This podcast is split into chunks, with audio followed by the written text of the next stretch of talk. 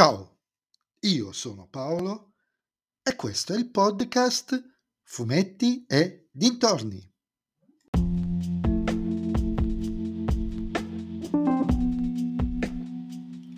In questo nuovo episodio del podcast vi parlerò della prima stagione di Cyberpunk Edge Runners prodotto dallo studio Trigger e disponibile su Netflix.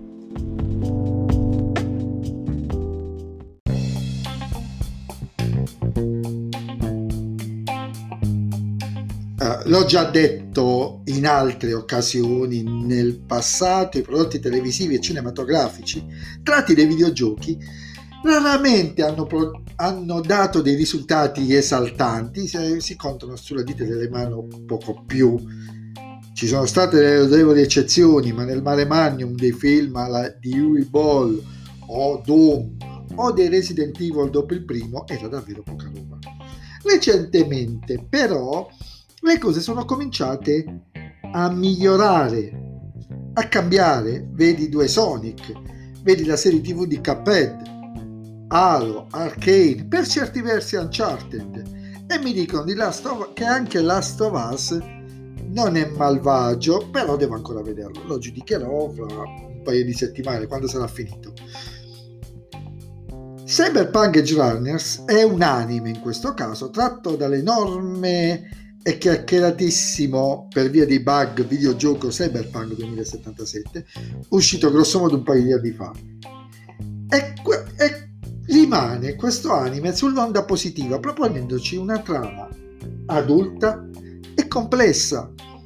L'ambientazione è quella di una città futuristica, la stessa del videogioco, ma la storia punta gli occhi su un giovane ragazzo, David, che a seguito della morte della madre, un ragazzo un po' scapestrato, eh, Comunque dicevo, a seguito della morte della madre decide di diventare una sorta di terrorista mercenario high tech, unendosi ad una squadra di personaggi molto borderline.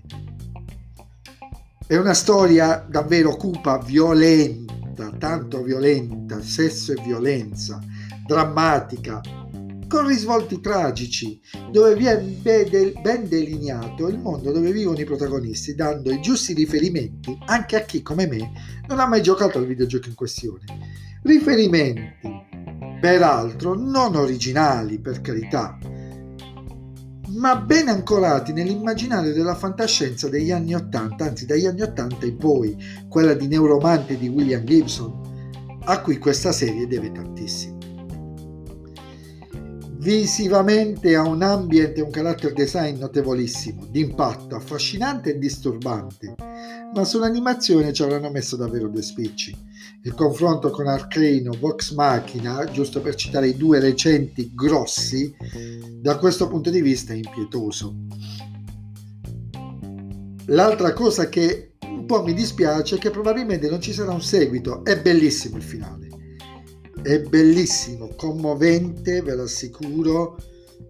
Ci si arriva dritti, dritti, cioè la storia ti conduce a quel finale, però è un peccato che non dà molto spazio al seguito, a meno che non sia, eh, come dire, antologico e mi chiedo se non avrebbe avuto più senso farne un film di un paio d'ore, magari, un film d'animazione, magari destinato al cinema. Avrebbe dato più spazio uh, dal punto di vista di visu- visualizzazione, secondo me, cioè al cinema una, un prodotto del genere con l'animazione un po' meno statica sarebbe stato decisamente d'impatto. Rim- Rimane comunque un'esperienza visiva, seppur con dei limiti, e narrativa non indifferente.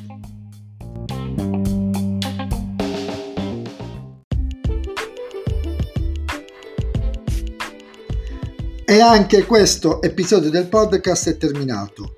Voi mi riascolterete nel prossimo episodio. Vi ricordo che però potete sempre venire su Instagram, sul profilo Fumetti e Dintorni, a dirmi cosa ne pensate di questa serie non del videogioco, potete anche dirmelo, ma non lo conosco.